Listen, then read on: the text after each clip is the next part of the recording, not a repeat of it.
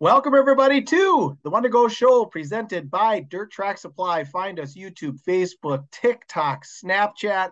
Uh, give us a like there right now. Episode 151. It is Bert Lehman who is capless. It is Ryan Aho with a cap, and it is Puka with the visor. Welcome to the show, boys. Hey, glad to be here. And, uh, you know, we were talking before the show. Nobody's going to notice. You got a little, couple blemishes. It's Oh. okay okay, you're still compared to all the other sports shows out there that I watch. You're the ugliest host of a show that I've ever seen. And You this ain't helping. Rudolph came two months early. I mean, holy mackerels, what is going on? I feel like a teenager. Spending too much time on TikTok. Well, you got to get that fixed before putting together them OnlyFans videos that you do. Just kidding. Don't be looking them up. I don't think Yeah, you really have. subscribe. All right, so episode 151. Uh, you know, we'll, we'll start with our blast of the past as we always do, always do, excuse me, brought to you by Impact Health Sharing Ryan. Yeah, you know, and, and we got to talk a little bit about Dirt Track Oh, yeah, Supply. sorry. Now- we got, we got to give the Tri-State Late Model Series champion a little bit of love over there in Watertown. So huge thanks, of course, Ron and Trevor, everybody at Dirt Track Supply in Watertown. Um, just great people. They're such ambassadors to racing. One thing I noticed with Trevor this year, and I really paid attention a lot, man, he's got a good attitude, right? He's always smiling. He's always happy. I saw him over at Watertown. He's like, what did you say in the mic when I did that? I'm like, I said I didn't really see it. And he kind of laughed. He had a bad night, but he's, you know, he he loves racing, you know, and that's what they that's why they help out so much. And so if you need to get parts, you need to get stuff done, get a hold of those guys. They'll take good care of you. DirtTrackSupply.com. All right, like I said, blast of the past, episode 151, Impact Health Sharing. Ryan. Yeah. So we'll jump on over to that. It is getting to be open enrollment season. Business owners, Puka, this week, just a couple days ago, I actually helped a friend of mine transition over from traditional health insurance to impact health sharing. And uh, they're saving somewhere about 15, we'll call it $15,000 a year savings, right? That's a ton of money. A I lot mean, of I race car parts. yeah, a lot of race car parts. And let's be honest, we know a lot of people that are pretty much paycheck to paycheck, even business owners. They don't have a lot of extra money to put towards other things. Well, one place you can look is look at your health care. If you're paying a big chunk of money, I might be able to help you. Get a hold of me. We'll see what I can do. Can't promise you nothing, but it's been really good. So 151 and 51. Either one of you got either number? Eh, Either one of you got 151. Let's start there. I do not have a 151. You? So I, I think so. So my buddy Lauren sent me over a picture, and man, I, I'm not hundred percent positive. And he's like, I gotta slide that over so I can see both of you. A little technical difficulty. There we go. That's better on my end. But he said, uh, I think this is Lance Burt. I think Lance Burt for sure ran 51, but I think he might have ran a 151 modified driver from down in Chippewa Falls, Wisconsin. It's been several years since he's raced. I don't remember a lot about him. So if anybody has some Lance Burt stories, share them in the comments. Love to hear a little bit more about this guy. That's what I have for 151. How about on 51? Let's just start with this. So let's just call a spade a spade. Let's just be honest. When you talk- 51 in our area, right? I'm talking the upper Midwest. I mean, come on. Who comes to mind? Bert? Joe Kreiderman. Absolutely. Thunder Bay, Ontario, Canada, with some flames coming off the number, right? Oh man, I tell you what, he he was my favorite growing up. You know, I had Leon Plank prior to him, but I remember back in I think it was '82. Ron Jones was driving for my dad. We used to race up at the Riverview Raceways in Thunder Bay um, on Wednesdays. They ran every Wednesday. Now, guys, I was knee high to a grasshopper, right? I was just a little guy, and I there was either a rule. My dad said there was a rule: no kids allowed in the pits. Oh, I'm not 100% sure. I didn't know any better. So he just said, Hey, you got to go in the stands. Kids can't be down here. I'm like, Okay, I'll take your word for it. Well, I was up by myself, roaming around aimlessly, right in the grandstands on the hill. But I remember after the races, I'd go down to Kreiderman's car and some of these other drivers. And, and I'm like, these are my buddies. This is how I fell in love with racing. Them trips up there. In fact, for multiple years after that, when Joel would come down to Hibbing, you know, like for the Labor Day shootout, you know, I got pictures. I, I wish I had them to post on the show. I don't, but uh, I, they're they're put away right now. But he'd work on his car over at my dad's shop, you know. So I had some great memories of Joel coming there, and I remember him in the old. They called it the super stocks, right? But they were they called them diamonds up there. They were super stocks back in the day. But he ran the diamond class. I think diamond was a beer sponsor of the class, and then of course transitioned into a late model. Had an amazing career, and uh, him and Ron Jones, guys, and this is something I'm not sure if either one of you know, but if you finished in the top four in the Diamond feature, you could actually come in and you could put on Hoosier Humper tires, a big spoiler, four barrel carburetor, and go out starting the back of the late model feature and racing that. Kreiderman and Jones every single night would run both and have a little extra spending money each night. So Joel's a great dude. What what do you guys got? When you think of Joel Kreiderman, what comes to mind? Uh, I mean, for me, obviously being in Eastern Wisconsin, I didn't get to see him race as much as you guys did.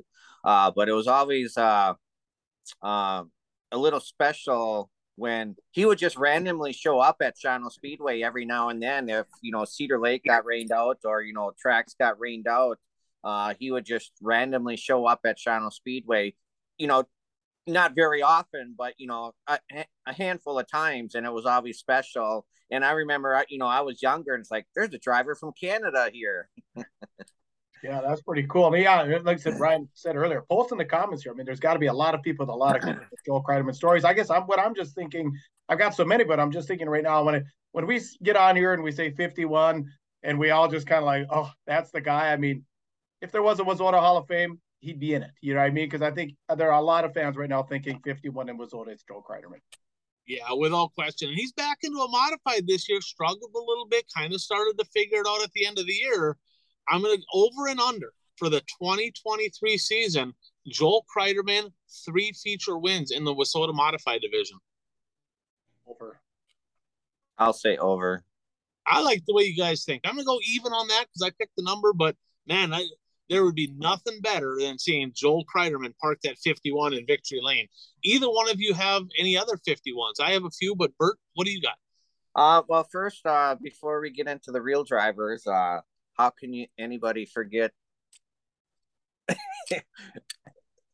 okay, I'm having a hard time finding the camera. Oh, there we go.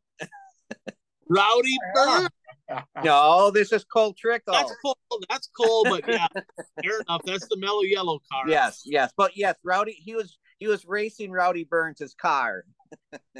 I was gonna do a trivia question there to see if I could actually get you guys. I was gonna say asphalt guy, wreck bad, had to have somebody car, won the Daytona 500.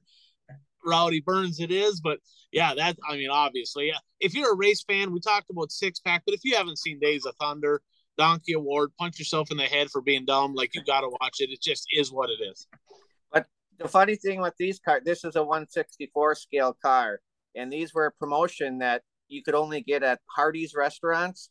So it was uh, after my fresh, it was between my freshman year and sophomore year of college. I was working construction, and we were working in a city where there was a Hardee's. So for lunch, I, I made every I, I said we have to go to Hardee's for lunch because I have to get my little toy. yeah, they had the coolest toys. There ain't. You got that right. I wish I had some of them old collectors. I because I had every one of them, but I yeah, I have them. all. I have all four of them too. nice. Slow car. Yeah, those were cool back in the day. So I actually have uh, a guy anyway. from Wisconsin, but I know I know Bert's gonna name him. I think he's a former racer. Uh, well, I, I only have, well, one, two. Uh, Dave Jessen, I have. Uh, he's former late model driver. Uh, he was he raced in the late models at Shawano Speedway in the late 1990s, early 2000s. Uh, he was part of the Plymouth cl- group of drivers uh, who would travel to Shawano Speedway every week to race because Plymouth at that time had limited late models. And so the drivers who wanted to race the more powerful WISSOTA late models, uh, there's probably four to six of them that drove from Plymouth area to Shawano Speedway every week to race because they wanted to race in that division. And then eventually Plymouth just got regular late models. Awesome. Well, well go ahead. Or you have another one? Uh, well, the other one I have is uh, well, Chris Ortel still races, but his That's- dad raced, right? Okay, Yeah, that's what I was number- thinking. Chris Ortel. I, I couldn't remember if he still raced or not. Yeah, he's he's still Chris- racing, Still, but still his race. dad raced number fifty-one, I believe.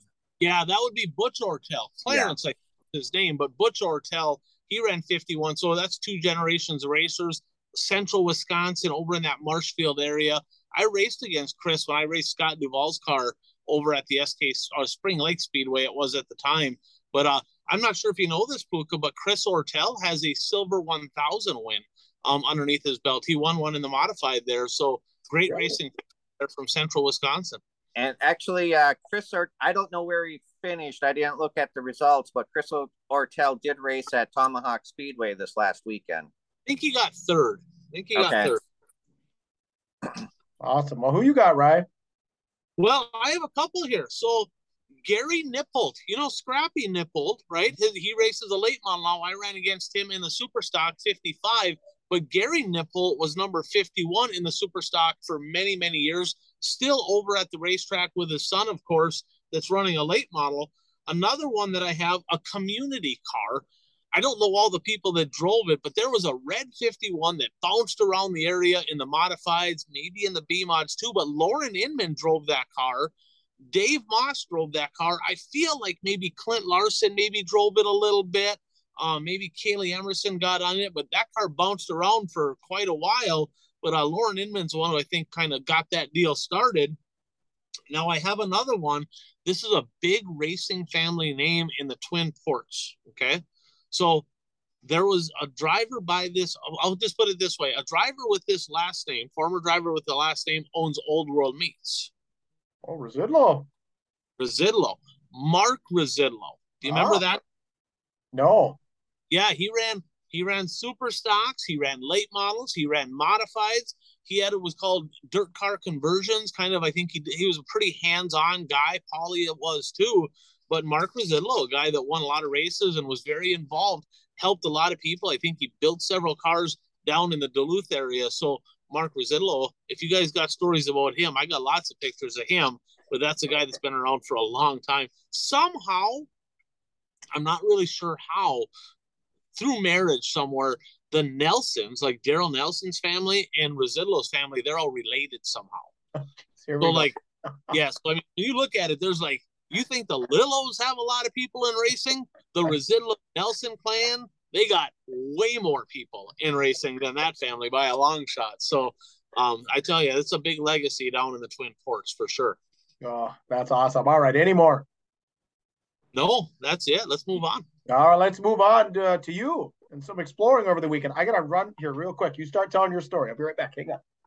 Sounds good. So, Bert, I'm not sure if you saw on Facebook. I was driving truck, right? And I was looking at my route and I'm like, okay, I'm going to Texas. And I got a buddy of mine that lives in Joplin, Missouri, right? Remember the biggest, I think that's the biggest, deadliest tornado that ever happened like in a hundred years was Joplin, Missouri. I don't know if you remember that, but I decided, you know, it's like, hey, I got some time. Let's go, let's go play a round of golf. Let's grab dinner. I get on hole number three and I turn around. I'm like, what the hell is that? What is he's like, what do you mean? I'm like, that sign. What is that? It says Joplin 66 Speedway, I think it was. And I'm like, he's like, well, that's the old dirt track. I'm like, you shitting me? I've known you for how long? I had no idea there was ever a dirt track in your town. He goes, oh, it hasn't been open for a long time. I'm like, really? And he's like, and he's a buddy of mine. He's a nurse. He's an RN, right? He, he's he doesn't like to get his hands dirty. He goes, yeah, I never really went there much. It was loud, dirty. I'm like, well, you're not my people. Like, we'll we'll play golf, we'll talk football, but come on, dude. So then I talked to his wife, right? Because we all went out to eat. And she's like, oh yeah, when I was young, we went there all the time. I'm like, really? There's a lot of stuff, and I don't know a lot about the place, but there's if you Google it, Joplin 66 Raceway, there's some videos that pop up. They had some Hav-A-Tampa races, World of Outlaw races. I saw Jimmy Mars was there. One of the races I saw, Wendell Wallace won. Guys, it was an amazing facility. Grandstands, front straightaway and back straightaway had the concrete pads where you had to bring your own lawn chair, so it was super easy to clean. They had a big, nice concourse for a building. The track was kind of down in a hole, kind of like it would remind you maybe of Cedar Lake, where it's kind of down in there a little bit. Um, spacious area. I mean, looked like it had pretty good banking. You can still see the whole track there, but another one of those racetracks that just is no longer there. And it's kind of funny. There was no trespassing signs everywhere, right? And I'm like, yeah, that don't really apply to me. So I'm just gonna go ahead and walk on in here. And his eyes got big. He's like, "What are you doing? You can't go in." Says no trespassing. I'm like, "That ain't for me. That's for that's for other people." That's for non-national champions. Yeah, that that's that's not yeah that that doesn't apply to us, right? So we're walking through there, and there's a guy down in the infield bow hunting. He's like, "Well, you're gonna spook all the deer away from that guy." I'm like, "Oh well, I guess he ain't getting any deer today. I'm gonna go get some pictures of this place. It is what it is." But uh, bittersweet, kind of cool running across old relics like that, but sad at the other side because you look at the racing world and a guy has to wonder some of the tracks that we've been around our whole life. Who knows what you know the next 5 10 15 20 years are going to bring. So in 2023 get to the racetrack and bring a friend. Let's keep the racing thing going here. Absolutely. All right let's move on. Our top five moments of the week of course, brought to you by Brad Parson, Ag Solutions, and Exime. Exime. So I was talking to John Tardy today, and he actually got some of that product. Now he don't farm, right? But he has a he's got a really big area, right, where he actually has a food plots out there. He says this stuff grew like crazy. He says it absolutely worked. He goes, if I if it works this good on my little food plot up in northern Minnesota, I can't imagine what this stuff would do when you actually apply it to like real crops in real fertile areas. So, um, and I talked to Brad and he said, Hey, it works. I mean, we have the data, they have the numbers, right? Not just what people say, talk to him, you know, get a hold of him. He's got the numbers to actually be able to get you real data. So get a hold of Brad. He has good products there. Get it in your spray, uh, spray packages for next year. You'll be glad you did. All right. Awesome. Perfect. Thank you, Exime. All right. Starting number five, Outlaw late model title goes to the one man band. Yeah, I tell you, tip of the cap. Huge congratulations, Dennis Erb Jr. Had a great weekend as well, right? I mean, he he ran up front all three nights this weekend, didn't get a win. I think he had a second, third, and fourth this past weekend, but he locked up his first ever World of Outlaw late model championship. And you know, he's been doing it for a long time. He doesn't have a big crew, right? He, he's not maybe on the biggest budget. He's got a little money behind him, but not the hugest budget. So to me, I'm I'm kind of a fan. It's kind of fun seeing a guy like that win a big series like this. So congratulations to him. Anything you guys want to add on uh, Dennis Erb Jr.? No, I mean, I just want to. I mean, I agree with you. It's good to see uh, somebody like him win a championship. Um, I mean, you know, obviously, you know, Chris Madden and Brandon Sheppard didn't follow the tour this year, but still to win a championship over a long haul of a season like this is an accomplishment, you know, no matter what. And uh, just, uh, you know, everybody, I mean, he's known as a one man band, but, you know, you're, he, he's also known for having uh, uh, the female crew chief who actually, uh, uh, her her family lives in the Shawano area. Her dad used to race at Shawano Speedway. Oh. Yeah, it's Heather Lyne it is, right? Yes. Yes. Yep. Yeah, she she gets right in there, and I tell you, I mean, he'd be the first one to say that he couldn't get to where he is without her help. So that's a that's a team effort for sure. Yeah, I think it was a popular win. He's been at it a long time. One of the real gentlemen, nice guys of the sport. So congratulations to Dennis Erb Jr. Number four, new rivalry in the WISSOTA Superstock division. I tell you, the best the best race of the weekend this weekend, not not the street stocks, super stock action. They went topless. We'll talk more about the topless in just a little bit over at Ogilvie, but they both started back away, fourth, fifth row, and Sabraski drove to the front, kind of moved off the bottom a little bit. Dexton Cook for the second straight trip over there, because remember, he should have won the Fall Classic. Muffler fell off, right? He started deep, drove away. Got the lead again on the bottom I'm not sure why, but he moved up and let Shane by, kind of like, hey, go ahead. I pass everybody on the bottom, just go back ahead, have the bottom. I'm like, the hell's he doing? Now, I talked to some people and not really huge fans of each other, right? So rumor has it that Dexton's trying to, to decide right now what he's going to do for 2023. Okay. So the options are maybe move up. He's talking maybe moving up to a late model you know, and he says if I move up to a late model, it's really going to be so Sabraski can go ahead win another super stock title because over the last month, Dexton Cook's been faster. He has. Shane Sabraski is Shane Sabraski, but Dexton, I think, is more hungry. If he stays in the super stock for next year, sorry, Shane, but word on the street, you ain't winning any more super stock national championships. That's going to go to Dexton Cook. He's trending up, 7A trending down, even though 7A1 schooled him a little bit. Keep an eye on that 7A, 78K deal here moving into 2023. That could be a fun one. Huh. Well, that's uh that's actually the only feature that I did watch from Ogilvie.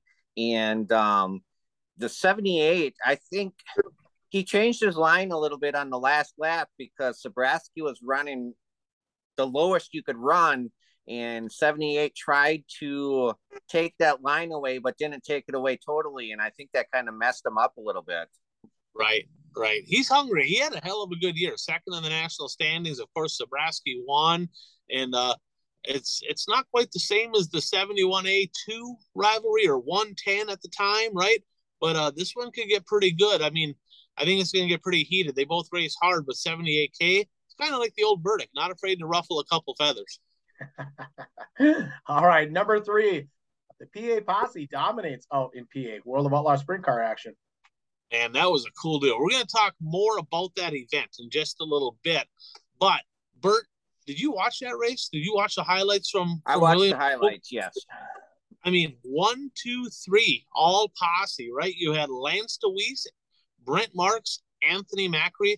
This is the crown jewel of 410 sprint car racing in the state of Pennsylvania. $75,000 to win this one. And uh, no World of Outlaw regulars on the podium. And they even got candy bars, right? They have candy bars there that are posse versus the World of Outlaws, especially rap fundraiser candy bars. This is a real deal. This is the biggest rivalry in all of dirt track racing by a long shot. The posse versus the Outlaws the posse has whooped the shit out of them in 2022. Yeah, well, and I just want to make a cut. This isn't about this race, but just uh, convey um, how well known the Pennsylvania posse is just around the mid Midwest. Even this was probably at least five years ago. I was at a Brewers game in Milwaukee, and we were tailgating, and we were, we're actually tailgating next to some race fans and uh, they said that they go to a lot of sprint car races, and they brought up the Pennsylvania posse. you know, when we were tailgating in Milwaukee, Wisconsin. Yeah, that's a real deal, and I, I think that needs to play be played out more. There's nothing like that in late model racing. There could be maybe with the Illinois group, but this is a real deal. And the PA posse, I tell you what, they're up here right now, and uh, they they got to be feeling pretty good about themselves to end 2022. All right, number two, Lance Matthews makes headlines this week. Oh my gosh. First win. First win since August 4th, 2018 at the Cedar Lake Speedway. So 19, 20, 20, 20. That's a little over four years. And, and really over a three, four year span there, he only had a couple wins. So, you know, a couple weeks ago, Old Timers Tour, we had Jeff Spacek get it done. Now we got the Old Timers Tour here. Lance Matthews getting it done. Webster City, Hamilton County Raceway. I tell you what, congratulations, Lance. He's been doing it forever. One funny story. Remember the old Fox, speaking of tracks that are defunct now, remember the old Fox Ridge Speedway in Arcadia? Yeah. yeah. So actually, we're talking about Kreiderman, so it's us three, right? So in the, I was running I, third, fourth in the late model, and I broke something in the fuel pump, and I parked it up on the top of one and two, Yellow's out, and here comes Lance. He just yard sales me. I'm like, what the hell was that? Right? I'm mad. Now I'm like really mad because like I didn't have any money, so I tore the shit out of my car. So they had a nice big building up on top of the hill where concession where you go to get paid, and Lance and Joel were talking, and I'm like, Lance, what the hell were you doing? Like what? And and I don't know if you remember, but he had thick glasses. He had oh, yeah right? Yeah. And he took the glasses off. Goes here. You trying to look through them? I'm like, shit. I got nothing. Fair enough. I laughed. Kreiderman was just laughing, but uh, Lance Matthews, a guy that you know, he raced hard, had a lot of fun doing it. Been around for a long time. Great to see Matthews back in the winner circle. Absolutely. All right, and number one this week, Cade Nelson scores his first career win.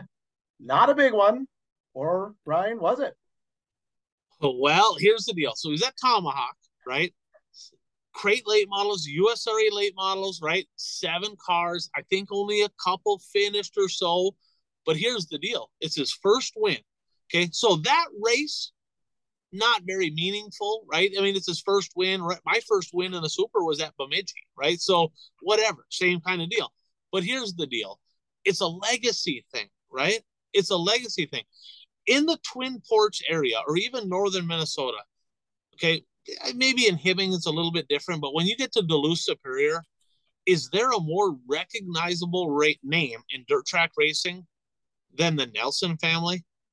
Uh, right now, it's probably at one time I would say what was the McMahons maybe 20 years ago, but right now it's the Nelsons. Yes, I would I would agree. McMahon's are right there too, and there, there's a few others as well. But Nelson's, I mean, everybody. Billy Nelson, first ballot Hall of Famer. Daryl Nelson, first ballot Hall of Famer.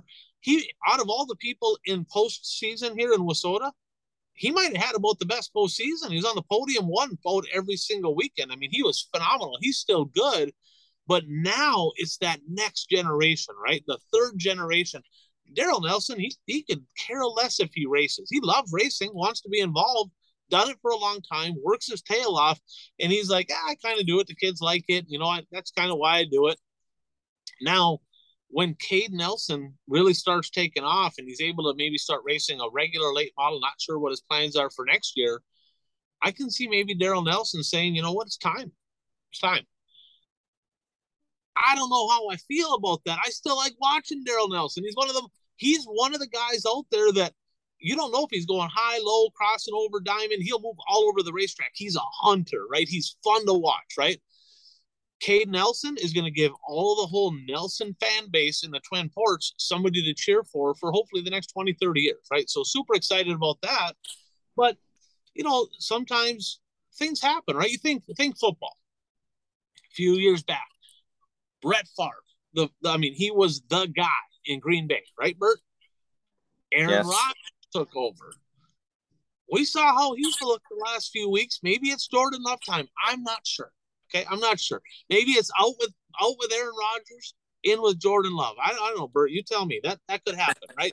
we saw Brady, the old timers. Matthews kind of showing, hey, I, I'm not ready to quite give it up yet. I'm still winning, but you know, you even talk about everything, right? Everything has a new changing of the guard. The Wissota board, right? Probably need to get rid of a handful of people out of there, get some new blood in there. Everything has that. But you start looking. Another person we've talked about, right? We talk about Buzzy Adams. There's there's a driver right there, Buzzy Adams. He's still phenomenal. He even said so in Victory Lane at the Red Cedar Speedway, right? He wasn't sure. he told us. yeah, but he don't what's he race? 10 times a year? And he's still fast, right? But I think he's ready to kind of move on to that next chapter when his kid Blake Adams starts racing. Is Buzzy going to be? Is he going to be done? I think so, right? So, I mean, let's let's think about this. When you look at the the new racers, right, the people that are out now, most of them are family members of somebody that raced, right? There, there's not a lot of new people coming in. Lots of second generation drivers. But Bert, in your area, who are some third generation drivers. You know, of course, we have Cade Nelson and Blake Adams. That's two third generation racers that are getting their career started here. Who are some drivers in your area? Third generation, maybe fourth generation? I believe Kyle Redant is a third generation driver. Uh, if, if he's not a third generation, I mean, he comes from a racing family. He's had uncles and, you know, lots of family members racing. Um, a lot of second generation drivers, but I'll let you I, think I, on that. Think yeah. on that. In our area, right? And you can show some out if you remember, but Watertown, you got Schmitz, of course, Jay Schmidt, real estate by Jay Schmidt. You have Big Al Schmidt still racing. Jay oh. Schmidt raced for a stint, had you know, had some concussion issues from some wrecks. Trajan Schmidt very talented driver. He's starting. He's kind of starting his career off in racing. You got the Carlsons over in Grand Rapids. You had Ted Carlson, Tim Carlson. Now you have Austin and Dalton. You got the Brokings, Big John Broking, Bob Broking. Right now you got Johnny Broking. You have. Uh, we'll get into a couple more I have in a second, right? You got the Finkbones, George Finkbone, Chad Finkbone, Chaston Finkbone. Now let's transition, right, into some generational drivers maybe that change names. So I guess we got Rebords in there. Jack Rebord, rookie of the year for the Wissota Modified Division, he's a fourth generation driver, right? But then you look at people like Donnie Lofdahl. Well, Donnie Lofdahl is a third generation driver because it's Don Rosine, right? And then that next generation had Donnie Rosine and Steve Rosine. But the daughter, Tammy, her son, of course, Donnie and Craig, that goes by Lofdahl now. So let me ask you this. So you got Lofdahls, Koski's kind of got the same thing. That generational deal, is it more? I mean, not that it's not meaningful because it's a whole family, but is there more of a legacy left if it if it's maintains that last name, other than like a Johnny Johnson and then the grandson's Travis Budislavich? What do you think? Oh, I think so. But I think the bigger thing is you got to keep the number. You got to keep the number. The number stays in the family. But yeah, I mean the name just because of the name. I mean it just it is different. Factually, you can't help that because I'm sure there are fans that go to the races and don't know that Travis Travis Budislavich is Johnny Johnson's grandson. But the number is the big thing. And even if you can keep it a little bit of the same, I mean, if you could hang on to a sponsor, that'd be nice, you know. But even that kind of that same color scheme, I mean, you kept the 71 um, A, and you, you know, your dad had a lot of blue cars, and you started out with some black and kind of blue cars, so you kind of kept that relevancy. And then you had some red cars. Your dad had some red cars too, but um, but I think the numbers the biggest thing. What do you think, Bert? Um, yeah, I mean, me personally, I like it when uh generations have different numbers. I I don't necessarily um my way of thinking is it's uh um, yes, you're part of a generation, you know, you're part of that generation lineage, but uh, you want to be yourself also. So that's why, you know, I I encourage people to have their own number. I mean, like when Nick Avalink, he started with when he started racing uh, IMCA modified, he was number 32, but then he eventually switched to number 15. Um, but uh, so, but yeah, I mean, I think keeping the color schemes close close to uh you know throughout the years it is is good also. Nesbitt blue perhaps maybe a little Nesbitt. Lucas Koski's got the Nesbitt blue number one right? You know you think about the Cop family right? You think about the SpaceX family. Get in the NASCAR you got Dale Earnhardt and then what I mean has anybody in the history of racing ever um, created such a huge fan base as Dale Earnhardt Jr. Right when when Dale Earnhardt passed. So so this is a big win, right? This is you know to kind of come full circle. This is a big win. This is the first of many. He's won in the go kart stuff, right? But now getting into a race car. Cade Nelson, remember that name. Blake Adams, remember that name. Taston Finkbone, remember that name. This is the future. Get to know these drivers. It's going to be fun to watch them. That next generation growing up here. All right. Comment, comment, comment. A lot of good stuff there. Our top five moments and a little bit of commentary there on the different generations. Now we're going to move on to a quick recap of this week's brought to you by none other than um, buyraceshirts.com. So t-shirts, sweatshirts, maybe even visors, caps, winter caps. Uh, we, have we've, we've been saying for a couple weeks, Christmas is coming, so you want to take care of your fans. So no orders too big or too small. They got the design work all taken care of right there. Just jump on their website, buyraceshirts.com. It's real simple. Just go through the process, uh, process, checkout, credit card, easy.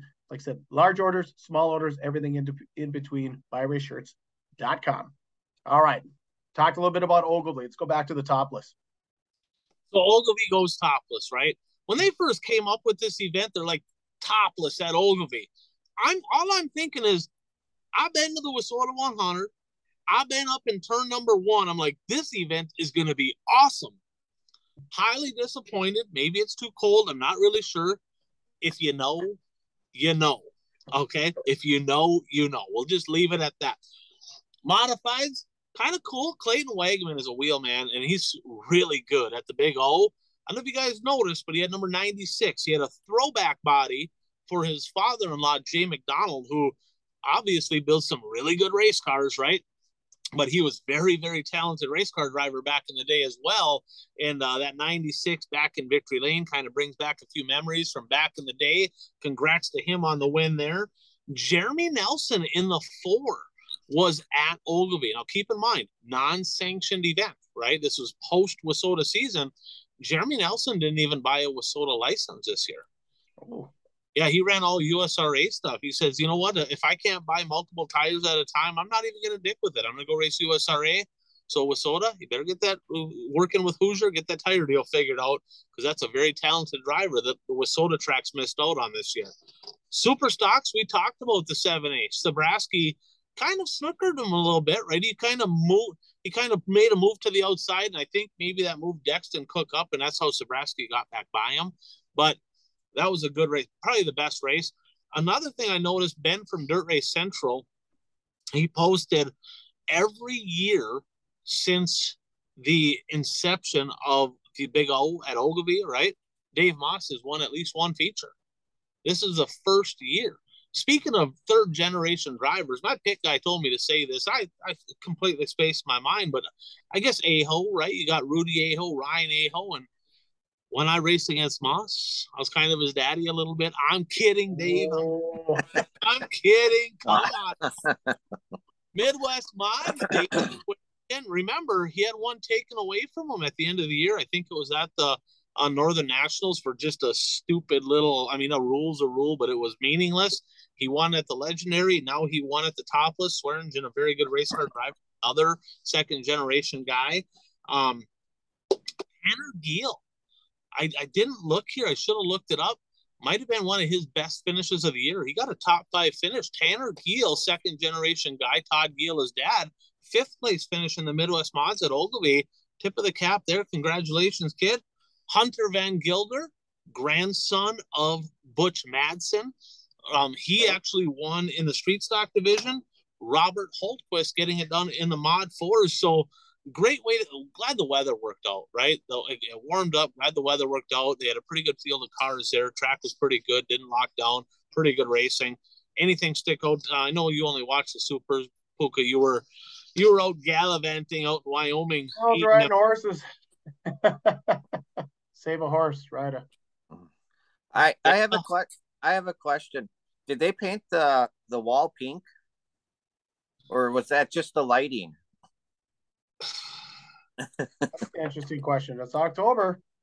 Somebody post in the comments. I'm not 100% sure. I'd be lying if I said for sure. I, I mean, because the graphics were pink um, on the on the jumbotron on the well no on the on the streaming you know all the graphics were in pink yeah. and the wall looked pinkish but i didn't know if it was the way the lighting was at the track or, or what so i was just i was just curious we're gonna have to jump on the Dirt Race Central official streaming platform with Soda Racing. Check out the replay, take a look at it because I feel like I should know that, but I really don't.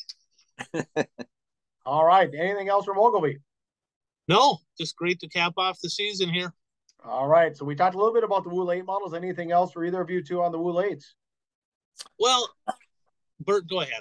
Well, I was just going to say Brandon Sheppard in the 5B car yep, B5 parked in Victory Lane, his first official win back in the. I mean, he's won races in the family owned car, but now he's back in the B5, right? So now he got officially his first win as the driver of that car full time now.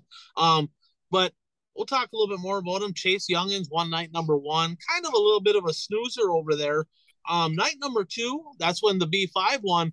But Billy Moyer Jr., speaking of old guys, right? Speaking of Lance Matthews getting it done, Billy Moyer Jr. was sporty. If you haven't watched the feature from 81 Speedway, that was the best of the three. Um, him and Gustin and um, Brandon Sheppard, you could have thrown a blanket over them through the middle of that race. I mean, you had no idea who was going to win. It was actually multiple lanes of racing. And I, I'm like, I'm a Moyer guy. I'm like, I was pulling for Moyer. I wanted him to win. I picked Brandon Sheppard to win in the points, but I'm like, I don't care. I want Moyer to win. But he didn't quite get it done, but he did get a runner up finish. That was pretty cool. Sunday, US 36 Raceway, um, 157. Mike Marlar parked it in Victory Lane. So, um, again, they had a pretty cool tribute, right? They had several announcers come in um, from around the region and they did a tribute, a missing man deal. Um, and remember, this is the first race back for the World of Outlaw late models since the tragic passing of Rick Eshelman, right? So it was super cool that they paid homage to him over the weekend, and you know you could hear a lot of emotion. There's a lot of World of Outlaw employees and drivers that knew him well. I mean, it was part of the family. They traveled together, and uh, you know, it was kind of a pretty heartfelt deal. So pretty cool. Yeah, if you want to learn more about Rick Eshelman, uh, go to our YouTube page, The One to Go Show. Search back about November of 2020. We've got a nice uh, uh, interview there posted. All right. Anything else on the late models? we go to the sprint cars. Let's go to the sprints. That was a pretty. I checked out that video again. That was pretty cool. Uh, you did a good job there. All right, let's move on to the. Uh, like I said, uh, they were in Williams Grove over the weekend. Just one one night makeup race earlier in the summer. 60th annual, right? Champion Racing Oil National Open. Guys, seventy-five thousand dollars to win. Puka, I know you're gone. You didn't get a chance to watch this. Bert, did you watch the highlights of this race? Yes, yes, okay. I did. I did watch the highlights, and uh, Lance Dewease uh, was very lucky to win because if that one caution doesn't come out after the one restart, I don't think he wins that race. yeah, Brent Marks went by him, and it looked like it was going to be over. Then they not only did they go back, then they had to go single file, and it was like, yeah, crap. you know, it's like that was my pick with Brent Marks. I didn't pick Lance Dewease, right? I picked Brent Marks, but the posse was one, two, three. So a couple things that happened there. So Brad Sweet DNF'd, right? He DNF'd. So he actually gave away. He had a, like almost a hundred point lead just a few weeks ago. It's down to 16 points right now. Okay, he got 27th. I got a question for you guys. So here's how the points format works for the world of outlaw sprint cars. Right, it's a four point difference between first and second. Okay, and it's two point difference from their back to 24th. And then from 24th back, it's the same points. Makes no sense to me, right? So he got 27th. So in, in essence, Brad Sweet maybe got six bonus points. Now, in maybe it won't mean nothing, right? But if if in fact Brad Sweet holds on and wins the championship by less than six points, it's two hundred thousand dollars to win the World of Outlaws title, a hundred thousand dollars for second. Would you be a little bit bitter about the fact that why why is it the same? It should be it should be different. If it's it should be two points separation all the way back, not just to twenty fourth. That makes no sense to me. Yeah, that is interesting. I guess I didn't know that. How many cars did they start? Thirty. I think they started twenty eight. Yeah, and it's a big track, you know. Yeah, oh, yeah, yeah, you can fit but it. But it should, be, it should be so. That's something to keep an eye on this weekend. That'll be that'll be interesting because if that happens, I'm gonna want to hear. I'm gonna want to talk to David Gravel and kind of hear his thoughts on this. Right? I, I would be interested to hear what they have to say. Might not matter, you know. Might be might be a moot point. But there was another points battle here in this race. Now, coming into the into the B feature, I watched the B main right and Fast Freddie Rahmer was leading the track points there. Now, there's a lot of people out there that like track points don't mean shit anymore. Nobody cares about track points. They pay $18,000 to win the track championship for 410 sprints. They care about track points. Track promoters, if you're if you want your drivers to care about track points, pay more money, right? Well, I don't have more money. We only make go get some sponsors, generate some revenue do something. I'm not a big Terry Volz fan. He's not a big Ryan Aho fan, but I'm going to give them kudos because they put together the Triple Crown out there in South Dakota. That was a great deal. Three tracks working together Brown County Speedway, Miller Central Speedway, and the Casino Speedway in Watertown, where they paid $5,000 to the winner of that deal. Guess what? It was talked about. It mattered. It meant something. You want track points to matter? Pay more money, and hype them up and make it matter. Guys, $18,000 to win the track championship there. It's $10,000 to win the WISSOTA Late Model National Championship. Houston, we have a problem here, right? We have a, they wonder why nobody follows it. If I told you that uh, the 10th place finisher in the WISSOTA Late Model National standings had only one win, wouldn't that make you shake your head? That's ridiculous. That means nobody's following it. Nothing against Chad Becker. Hell of a season, right? But he'll be the first to tell you nobody cares. Nobody's following it. Not enough money. He didn't chase it. He ran his three local tracks. He just had a great year at his local track. So, with that said, Freddie Rahmer, all he had to do was make the feature. That's it. and it was one. Didn't make the show. Okay. So then there was drama, storyline. I like that. I'm a points guy. I like it. Danny Dietrich was, he started 19th in the feature. If he got to ninth place, they tied for the championship, split the money. There's no tiebreaker. If he got to eighth, he stole it from right under underneath, underneath him. Guess what place he finished? Ten. Eighth. Eighth. He got it done. He got it done. So Dietrich started 19th, drove to eighth, took the championship, $18,000 payday, make track points matter, show me the money, get some money out there, make it matter. And uh, this right here, probably one of the bigger track point purses I've ever seen. Pretty cool deal over there in uh, Williams Grove. Anything else on the sprint spurt? Yeah, I just have one thing. You had one thing that uh, um, when I was watching it, one thing that I heard the announcer say because they did they have a fuel stop during the race? Because they did. The, the announcer said that those cars burn a gallon of fuel a lap. Yeah, then he changed it later. He said, "Well, about a gallon a lap," because it but was still. it, I mean, oh, even if it even if it's close to a gallon, that's a lot of fuel in one lap. that is a lot of fuel, a lot. The, the cushion was about halfway up, big half mile. They were wide open on the pump, and they're like, "There's no way." So then the question at the end of the race was, "Is somebody going to be light?"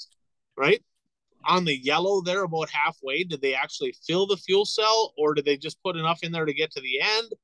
So there was there was a little bit of drama there at the end, but yeah, that was that was an interesting deal. They were sucking a lot of fuel out of them 410 sprint cars, that's for sure. All right, let's move on. Fall 50 at Florence. So, Before you get into it, I just want to say if you like hot rice, this was the race for you. he was hot. He was hot. So, so Puka, I know you would not be surprised, but Josh Rice was looking like he was going to win a big event at Florence. I know, hard to believe, hard to believe, right? But he got stake bit, right? Donkey awarded the lap car Jason Jameson. I don't know what the hell this guy was doing. I mean, Rice went around him on the top. The dude literally turned to the right like he was going to try to take wide corners. Maybe he drives truck. I'm not sure, but he just stuffed him in the fence. I think he broke the left front suspension on Rice's car. Rice proceeded to drive down into him, kind of backed up on his nose a little bit. There was a little heated, uh, little little heated moment there. But my buddy Dave, his favorite driver, the smooth operator Bobby Pierce, he uh, took full advantage of that. Put well, the thirty lane. And then Jameson spun in front of Pierce late in that race and almost took him out. He did. He was uh yeah, he was a weapon. So Donkey awarded Jameson because he usually runs a little better than that. I don't know what the hell he was doing. Saturday night was not his night for sure. Jeez, maybe I was on the bottom before the race. All right, let's let's let's move her down to Alltech in Florida. Great race, crate racing, crate racing USA, crate racing late miles. I think it was twenty. It was it was twenty seven thousand to win the Powell Memorial down at Alltech. First of all, big big track, right? And usually in big tracks suck, but there was multiple lanes. It was actually pretty decent racing. It wasn't too bad. Bert Kyle Bronson gave one away. I, I, I was just gonna say, I mean, Bronson could have kind of redeemed himself on the season that he's been having this year. And I mean, not only did he give it away, but I mean, he fell back a couple of spots with seven laps to go on a restart. He did. He had so Puka. He had a pretty big lead there. Looked like he had it done. Twenty seven thousand. You know, is what he would have won. And on the restart, he just kind of rolled the middle. He didn't go right to the top. He didn't go to the bottom. He just rolled the middle. He went from first to fourth on the restart. It's like, what is he doing? And Joseph Joyner snuck in there. I think he was fourth on the restart and drove all the way up on the bottom to take the lead in an emotional win because kind of a cool story. Check it out online. Go to the website, Alltech, um, Alltech Speedway. They have a little write up on it. But the, the Powell Memorial, um, you know, it's about their family member. I think daughter died, and they've been doing this memorial race ever since. And I think it was the dad that was down in, in Victory Lane, and there there was some tears down. There's a pretty cool moment actually.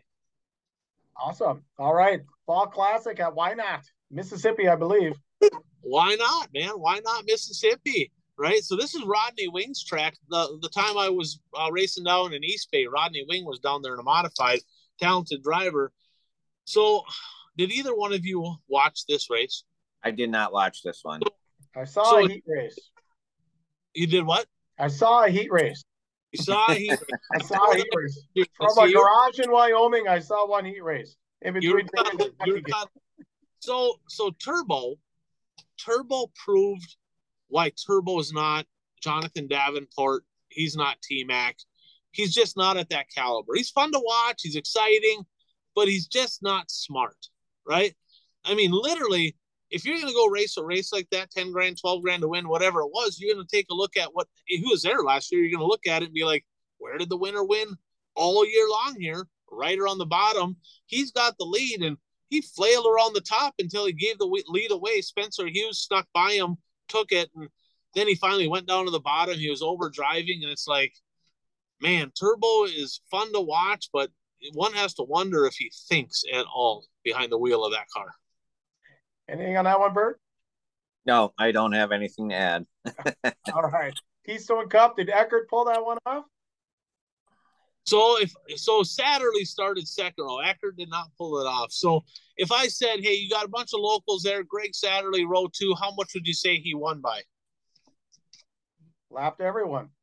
Big try. He did not. He did not. Local Jeff Ryan up there gave him an absolute curb stomping by a straightaway. So I think that one was what twenty five thousand to win up in Bedford, up in Pennsylvania, twenty two or twenty five, one of those two. But I was surprised. I figured Satterlee was going to park it, and Jeff Ryan just absolutely dominated that. So pretty uneventful up there in PA. All right. Finally, we'll wrap with this one of the more controversial uh, items of the weekend. Uh, Overton hit by the droop rule. I got to give him a donkey award. What a dumbass, right? So let's be honest. Droop rule's been around. Some like it, some don't. It is what it is. Been here for a year and a half. That's no different than a WISSOTA guy getting DQ'd for that guy. Can't you read a tape measure? You know the rule, right? We don't like the rule, but we know the rule. They're going to tech it. I don't know what happened. I, I mean, if he bro- broke a plastic puck, which then break, I mean, I get it, but there's really no excuse for failing the droop rule at this stage, right? I mean, that just doesn't make sense. He kind of dominated that win. Ross Bales took advantage. The boss Ross Bales parked it in victory lane, but what's your guys' thoughts on that? I mean, we're we're two years into this deal, right? I mean, at some point, are you going to be like, how's this even a thing anymore? I mean, you know they're checking it. How do you how do people continue to fail the droop rule? I just don't understand. Well, I mean, to me, that's with any rule. If if you know they're going to check it, I mean, you really can't complain um, if they nab you for it. Um, and like you said, I mean, we're two years into this now, so you know, it's not like, oh, you're checking the droop rule after the race. Well, if I would have known, Yeah, and I, I just get back to the measuring of it. You know, is that what is getting these guys? I mean, Ricky Weiss, you know, to this minute, you know, proclaims his innocence. So, uh, you know, maybe that's what it is. And but I did hear it took quite a while uh, for that. You know, again, so you think you've got the winner. People are waiting for victory lane, and I heard it took up to like eight minutes. They kept measuring, and they just couldn't get it to come right. So, yeah, I don't know. It just I don't know what they're gonna do with that rule. And, and. Holden is not a guy that's going to complain. He didn't make big drama about it, as far as I know. He's like, hey, it is what it is. I mean, whatever, it is what it is, right?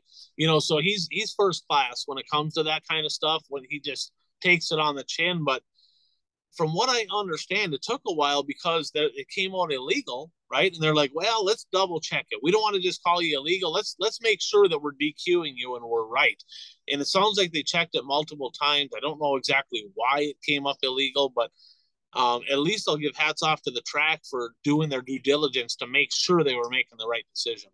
Yeah. All right. Anything else on the results? Nope. All right. Let's move on to who's hot, who's not. Bert, you want to start us off? Not as much Um, race, yeah. a little tougher. I'm gonna go. Uh, who's hot?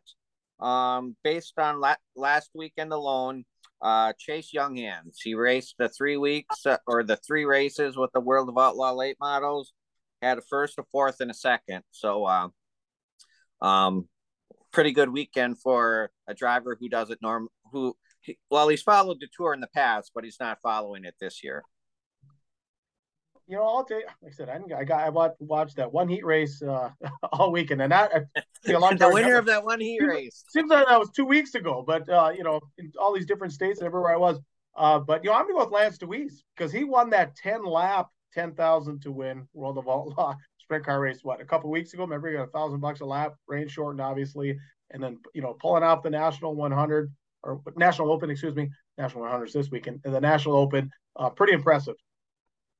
That that's a good one there. I completely spaced that he won that that last one, so he did double up at that deal.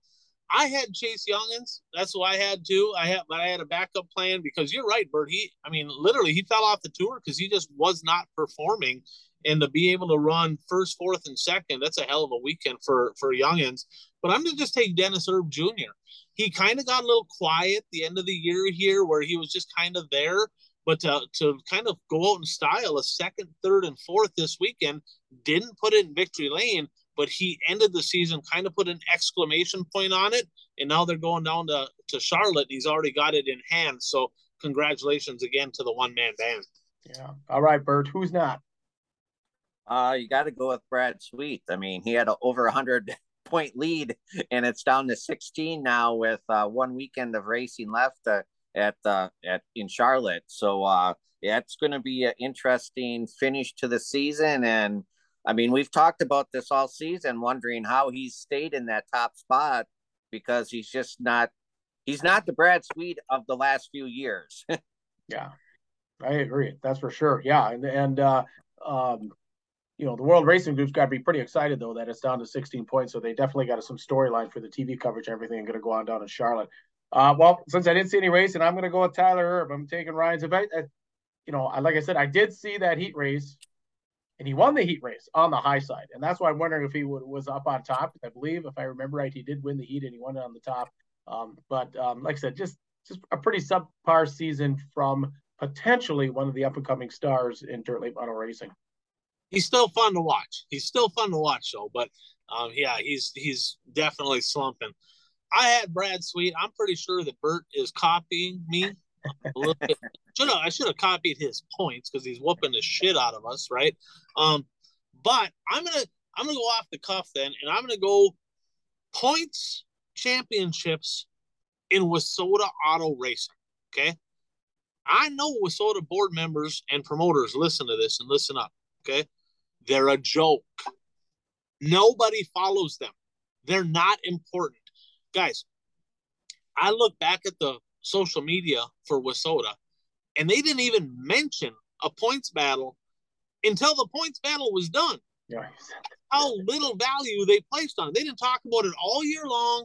They get to the end of the year, only two races left. Here's the points battle. There ain't no points battle. It's over. Well, why is there no points battle? Because financially, it don't make sense, right? It didn't before. 18,000 to win a track championship at Williams Grove, 10,000 to win a national championship in your premier class in WISSOTA. That's a national title. Not to mention the track championships pay nothing, right? I'm a points guy. I love championships. I love the storyline behind it. Promoters, WISSOTA board, right? You want to make racing better, figure out a way to generate some funds, not on the pocketbook of racers like WISSOTA's done for the past several years go out and generate some income to make the championships pay more, right? Some people said, well, 10,000 is enough. Fuck it is. The 10,000 ain't enough. What are you talking about? You spend more than that in tires. What the hell are you talking? Especially next year if the tires go up. You got to pay more. It's been the same pay for 25 years and the costs are triple. It didn't make financial sense then. It really don't make financial sense now get off your butts. And if you don't want to get off your butts and do something about it, resign, quit, walk away. Let some people get in there that are passionate, that want to grow this organization, and get the drivers some dang money because they deserve it. All right. Well said, Ryan. awesome. All right. Time to move on to our locks of the week. And our lock of the week every week, Ryan, is real estate by Jay Schmidt. Oh, it sure is. I mean, like I said, that three generations of racing out in Watertown, the guys great guy, great family. I mean, super fun to be around. I didn't get enough of a chance to be around him this year as much as I'd like to, so gonna have to make it out there and visit with them guys again. But the fact is, if you need real estate transactions in the Watertown, South Dakota area, land, commercial, residential, real estate by Jay Schmidt, absolutely your lock of the week. Great guy, smart business guy, been doing it for a long time. get a hold of them. All right. Let us know if you agree or disagree with our who's hots and who's nots. Place it down there in the comments. Now we'll move on to the last lap brought to you by Zeuli's Race Engines. Not much racing going on, Ryan, but did they find manage some wins? Not that I know of. I'm kind of looking here, and I don't feel like they did. I was kind of looking to see if maybe they parked it over in Tomahawk. I, I know maybe Jeanette's got one of theirs, but I didn't see anything on Facebook. But uh, well, we talked you, all year. We've talked all year. There's been plenty of wins. If you can't beat them, join them because I tell you, they didn't. They may not have got a win this past weekend, but they got some national championships to be proud of. They've had a lot of wins over the year, a lot of big wins over the year, and they're going to have a hell of a lot more in 2023. Absolutely. So get a hold of Frank. Like I said, some of the top performers in WISSOTA all year run Zeuli's race engines. Okay, you were just talking a little bit about the WISSOTA board meetings are coming up. Well, before we do to that, well, who's our locks of the week, right? You kind of jumped ahead. That's what I was wondering. Puka oh. kind of. You talking about Jay Smith, the donkey or the Puka? Or getting tired. Getting tired. He's getting old.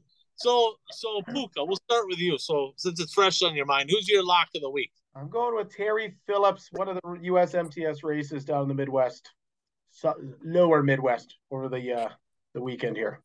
Bert. Uh, I will go. Uh, Dustin Sorensen will win one of the three USMTS races. Ooh. I was gonna say if you said what I was gonna say, I was gonna come across the screen because that, that, that's three in a row. There's gonna be a Happy Gilmore check coming out this weekend that says one hundred thousand dollars for the USMTS champion. That check is coming back to the great state of Minnesota, particularly Rochester, Minnesota.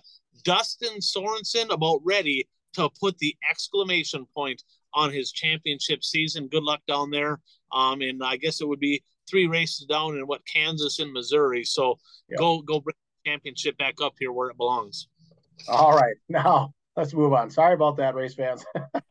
so yeah, the WISSOTA meetings. You were just talking about some of the WISSOTA board members' meetings are coming up.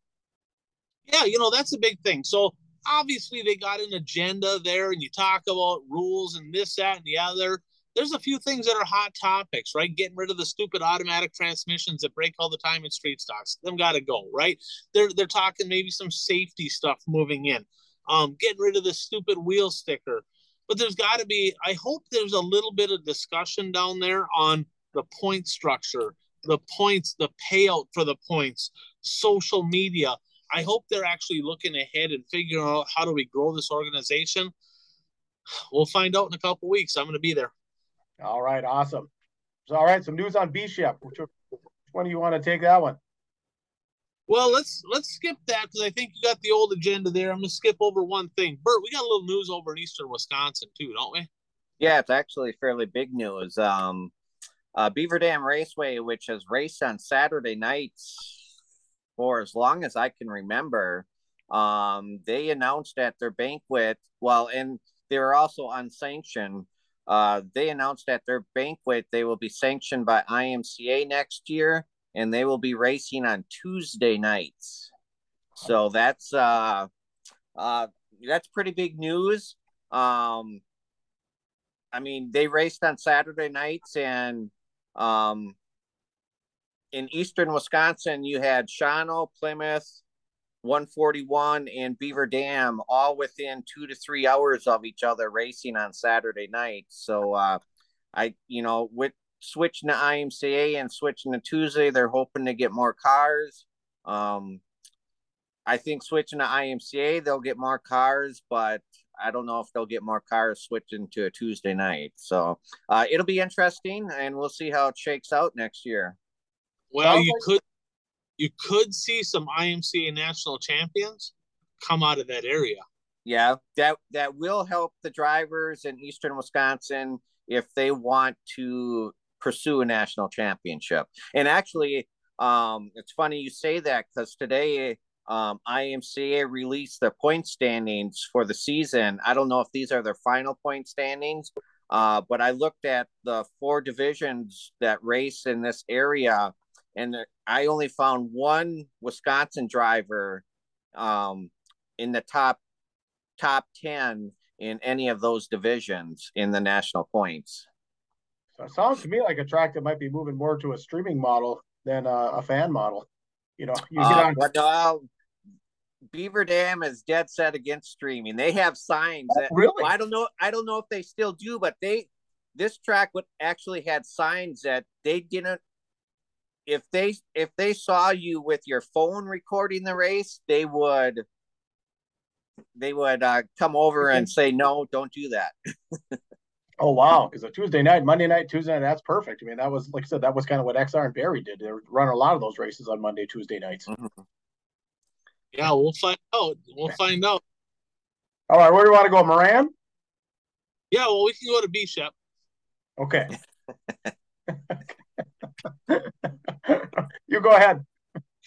Well, B Shep and Riggs, right? Riggs Motorsports, B Shep, the family owned team, they're merging here for the 2020. We knew that he was going to the B5, but now they merged together with Riggs Motorsports, who's going to field three cars. That's going to be, of course, four, I think. That one, and then Brandon's dad, and then uh Riggs, both of his boys. I don't remember their names, but the both of the Riggs boys are going to run as well, probably a little bit more on the limited schedule. He has not decided if he's going to run Lucas or World of Outlaws, going to get through speed weeks and decide. I did hear today that he's not planning on um, bringing the B5 down to Charlotte, which kind of surprises me. Yeah. Well, didn't uh did Huddy race it? I think Huddy raced it last weekend somewhere, didn't he? The the, the Rocket won and got a few laps on it. It might have been I- Cherokee. I, I don't know. I'd have to look that up on. I didn't see anything, but maybe I'd have to look that up on my race pass. Sounds like Huddy is bringing the Rocket One down to Charlotte. He's going to run Rocket One down there, but then he's going to jump back into the 71 for a couple races to close out the season as well. So that, that'll be he's kind of bouncing back and forth here to end the season. Okay, yeah. Well, speaking of Huddy, Moran to double down. Silly season continues. Did you see this news, Bert? Yes, I did see this news. Go ahead. What what did you find out? Uh, well, yeah, uh, Devin Moran, who um, I think was on last week's show, we you know we mentioned that he had that he had parted ways with his old team, and the press release that I had read on that departure, he sounded like he already had a deal deal ready to go. He just had, needed to cross the T's and uh, dot the I's before he announced it. Well, this week he announced it, and yeah, he's going to Double Down Motorsports, the the team that Huddy used to race for. So uh, we'll see. Uh, um, I believe they're going to follow the Lucas Tour next year. They also announced. Yeah, that's what they said. Yeah, I think I heard that too. All right, Ryan, some uh, news at Monster Hall, your old stomp. Put some laps Well, in down there. Yeah, they closed. I mean, that they've had musical talk about musical cars, right? At the end of the year here, we're in the silly season. Monster Hall has, has had musical owners, right? The place is it's changed hands. It seems like every third year it's changing hands. But interesting enough, they never had a huge car count, but they always get a big fan base. And it looks like Monster Hall Promotion is going to come in. Haven't really announced full plans yet for the 2023 season, but it sounds like racing back on the card in central Wisconsin. Yeah, that's awesome. I remember that place. Was, you know, I don't know. It seemed to in the mid two thousands. It seemed like it was, you know, kind of a cool place. I remember some of the cheaters races they ran, and like I said, you you were running there later. But um, yeah, that's, I, I agree. Me right after cheaters races. How is that? How does that? What are you doing? oh God, that's great. But yeah, like you said, since we've been doing the show, definitely just ownership after ownership. All right, let's move on to our standings here. Bert, continuing. When did you take the? When did you take over the lead? About about USA Nationals time? Maybe a little bit before that, but yeah, somewhere around there. Ryan, are we seeing headlights the rest of the way here, or can we catch him? Well, I think he failed the droop rule. I'm not really sure. Um, yeah, we're gonna we're gonna have to pick go karts and uh, downhill sledders and Yeah, all does kinds. Cedar Lake have any more in the indoor arena there? We could probably do some picks. Well, I, Yeah, I was surprised we didn't pick Tomahawk last week. They had like nine divisions we could have picked. maybe we're doing, the, we're doing the national 100. They probably got 12. Could have picked all 12. I think we tried. Didn't we all try watching that a year or two ago? And it was like we just can't get through this. This was Well, they started at like nine in the morning. Didn't they start like nine in the morning and they're still racing at nine at night? yeah. Yeah, yeah. so fifteen classes with about what eleven cars per class.